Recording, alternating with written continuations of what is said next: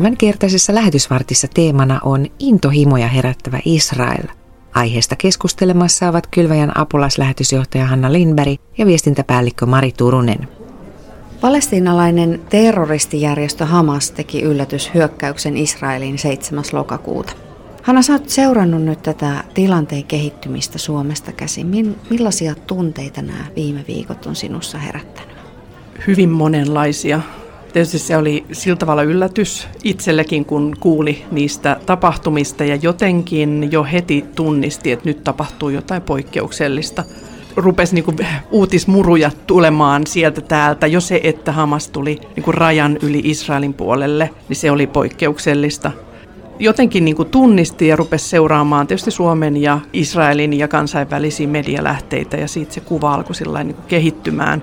Ja hyvin vahva tunne tuli, että nyt on niin kuin naamiot riisuttu, että se julmuus ja brutaalius ja sellainen oikein niin kuin sanat riitä kuvaamaan sitä niin kuin väkivaltaa. Et siinä oli jotain niin yli rajan mennyttä myös siinä väkivallassa, niin sitä on ollut jotenkin paljon miettinyt mutta myös sitä kautta, että on tullut uutisia sieltä täältä, miten tutun tuttujen omaisia on kuollut. Esimerkiksi siellä musiikkifestivaalin massamurhassa tai tiedän ihmisiä, joiden sukulaisia on kidnappattu kyllähän se, tämä tuo sen sillä niin henkilökohtaisella tasalle. Ja nyt niin kuin sanoit, että tässä on jo kuukausi kulunut ja siellä on ollut 250 ihmistä sylivavvoista oman isoäidin ikäisiin ihmisiin tunneleissa kidnapattuna vasten tahtoaan yli kuukauden, niin kyllä se herättää monenlaisia tunteita.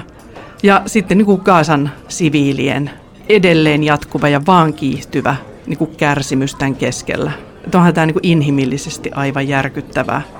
Viittasitkin tuohon kansainvälisiin uutislähteisiin, joita olet seurannut, niin tähän on herättänyt paljon puhetta kansainvälisesti ja myös täällä Suomessa. Minkälaisiin asioihin sä oot kiinnittänyt tässä keskustelussa huomiota?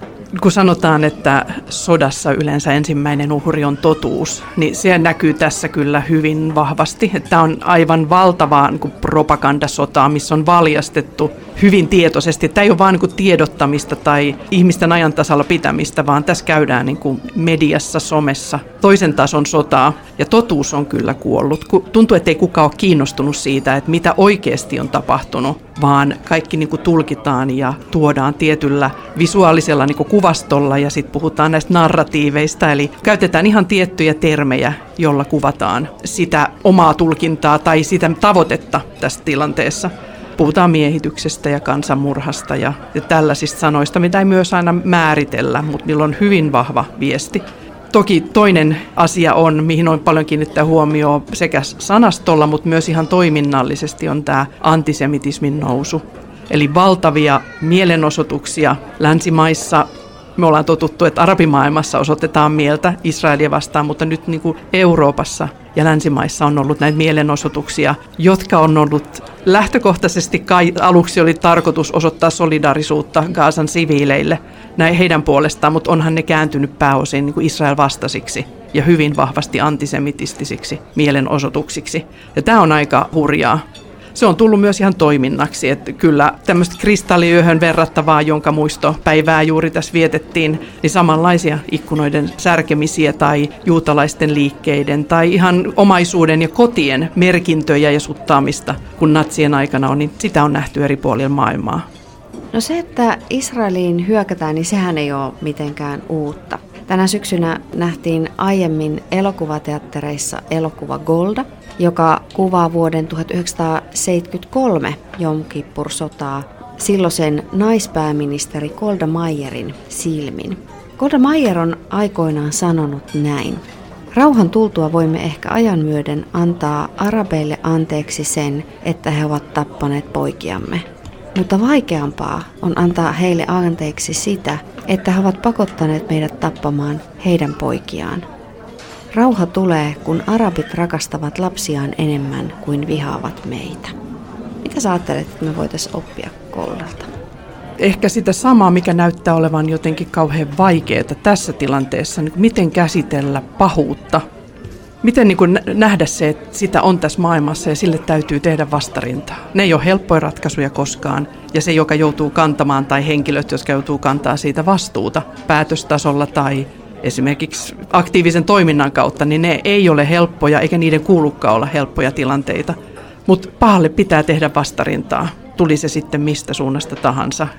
Niin kuin semmoinen realiteettien taju ja ymmärrys ja seuraaminen, niin ehkä sen voi oppia tästäkin elokuvasta. Toisaalta tässä näyttää historia tietyllä tavalla toistavan itseään, eli kun Israel herpaantui, nyt puhutaan siis tästä tilanteesta, kun Israel herpaantui tai tahtoi uskoa, että nyt olisi niin kuin rauha tai tavoitteet on muuttuneet, niin se ei vastannut todellisuutta. Eli se tavoite tuhota juutalaisvaltio ja juutalaiset ikään kuin kokonaan maan päältä, niin se ei ole hävinnyt tässä mihinkään. Tämä on se asia, missä tässä on oikeasti kysymys. Miten taata juutalaisten olemassaolo? Kuka kantaa siitä vastuun? Ja nyt se on näyttää olevan vain niin kuin Israelin itsensä käsissä, vaan he lopulta voivat niin kuin pitää huolta siitä, että heitä ei tuhota. Ei näytä maailma ottavan sellaista vastuuta siitä.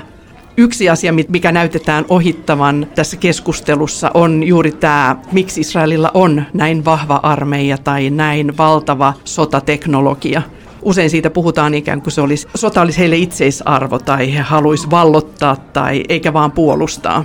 Mutta kyllä se on ehdottomasti ei vaan niin puolustusta varten, vaan olemassaolon säilymistä varten. Suomessa tiedetään, miksi meillä on armeija ja miksi me ollaan pidetty omasta armeijasta kiinni. Israelissa se menee vielä niin kuin yhden askelen syvemmälle, sen välttämättömyys. Ja tietysti tässä yhteydessä sitten tämä mentaliteetti maailmankuva, Uskontoa on ollut vaikea käsitellä tämän konfliktin yhteydessä. Ne on ihan aitoja filmejä ja uutispätkiä, mitä sieltä nähdään, eli esimerkiksi Gaasasta, että sen kaiken inhimillisen kärsimyksen keskellä edelleen sieltä äidit sanoo, että he ei lähde minnekään, he eivät vie itseään eikä lapsiaan turvaan, vaan heillä on niin kuin marttyyrin kutsumus pysyä paikallaan, jotta Israel näyttää pahalta ja he ovat valmiita kuolemaan siellä sen oman asiansa puolesta. Goldahan sanoi myös, että jos juutalaiset laskee aseensa, meitä ei enää ole. Kun arabit laskee aseensa, silloin tulee rauha. Tämän katso tietysti sitä omalta ja maailmankuvansa näkökulmasta, mutta tätäkin täytyisi pohtia ja miettiä. Kun muslimit ikään kuin saavat vapaasti puhua keskenään tai omilleen tietyt muslimit, niin kyllä he tuo sen ajatuksen juuri tästä marttyyriydestä ja erilaisuudesta esille – he tietää, että juutalaiset ja kristityt eivät tietoisesti hyökkää siviilejä vastaan. Hamas käyttää tätä hyväkseen, eli piiloutuu sinne siviilien keskelle. Tämä on jotain, mikä meidän on hirveän vaikea niin käsittää ja hyväksyä ja tuoda tähän keskusteluun.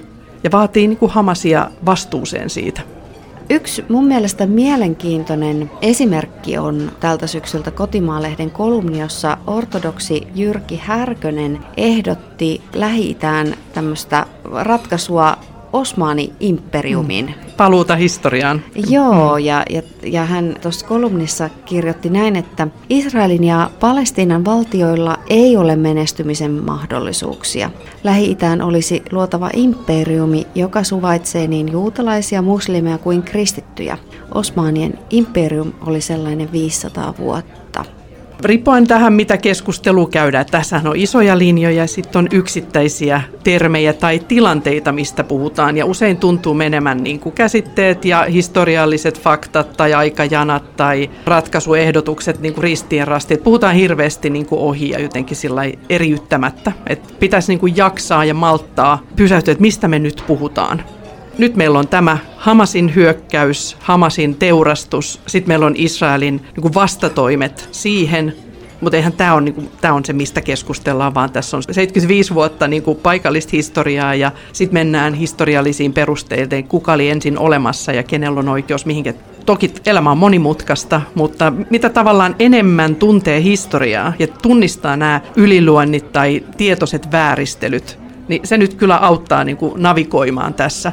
Ja jos nyt tätä Osmanni-valtiota ajattelee, niin siellä suvaittiin kristittyjä ja juutalaisia, mutta valta oli muslimeilla, turkkilaisilla muslimeilla. He olivat suvereenit hallitsijat ja rauha pysyi silloin, kun nämä alistuivat tähän valtaan ja maksoivat veronsa. Silloin heillä oli vähemmistöinä olemassaolon oikeutus nyt jos joku kuulija ajattelee, mutta et eikö toi tilanne ole nyt jo Israelissa, että et eikö siellä ole niin kuin näin, mutta että siinä kohtaa on varmaan hyvä muistaa, että Israelin parlamentissa on kuitenkin myös palestiinalaisia kansanedustajia.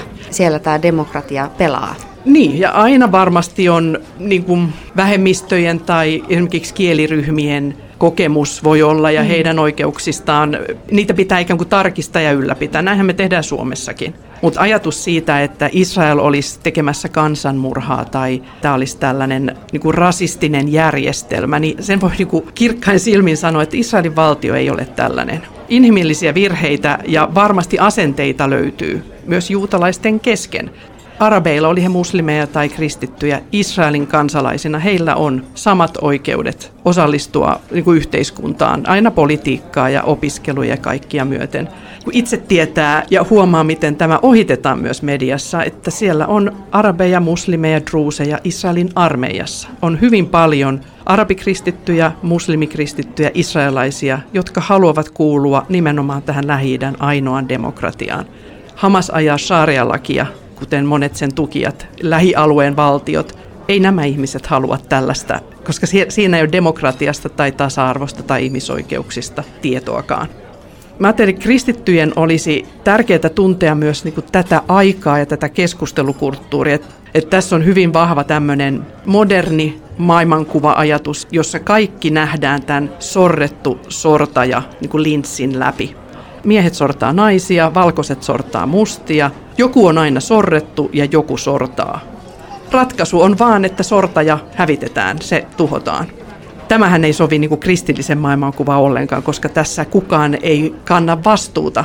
Ei erotella, kuka teki mitäkin, tai ajatus siitä, että sorrettu voisi itse tehdä virheitä, olla vastuussa jostakin, niin se niin kuin häviää tässä asetelmassa kun viitattiin jo aikaisemmin, totuus kuolee ensimmäisenä, niin ajatus siitä, mitä niin kuin objektiivisesti on tapahtunut, kuka teki mitäkin, niin kuka kantaa vastuun, niin ei sellaisesta niin kuin puhuta, vaan se on lukkiutunut tällaiseen sorrettu sortaja-asetelmaan. Ja Tämä tulee näkyviin tässä niin kuin monenlaisissa tässä ajassa käydyissä keskusteluissa seksuaalivähemmistöjen tasa-arvosta, mies-naisasetelma, ja se tulee nyt näkyviin vastaavalla tavalla tässä Hamas ja Israel vastakkainasettelussa.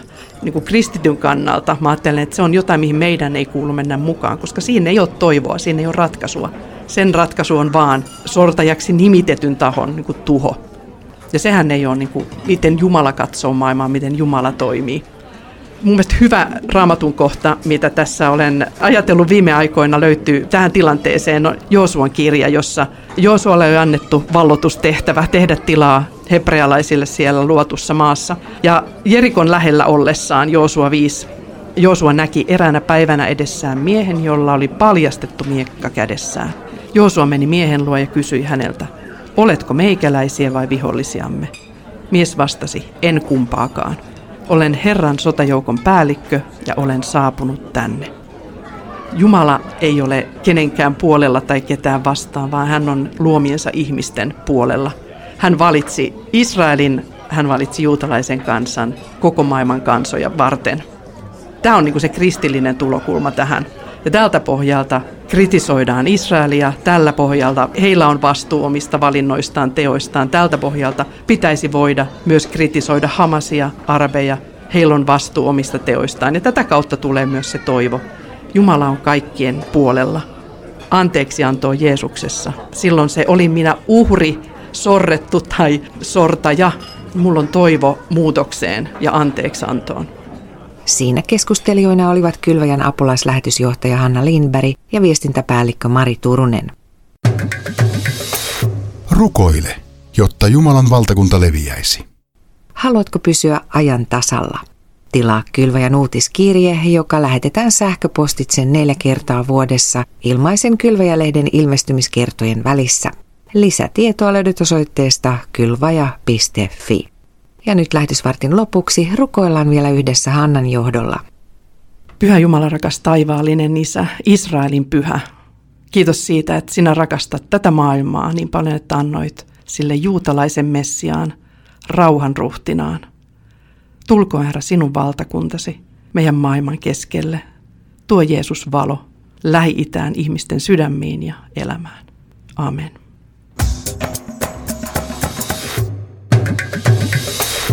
kylvaja.fi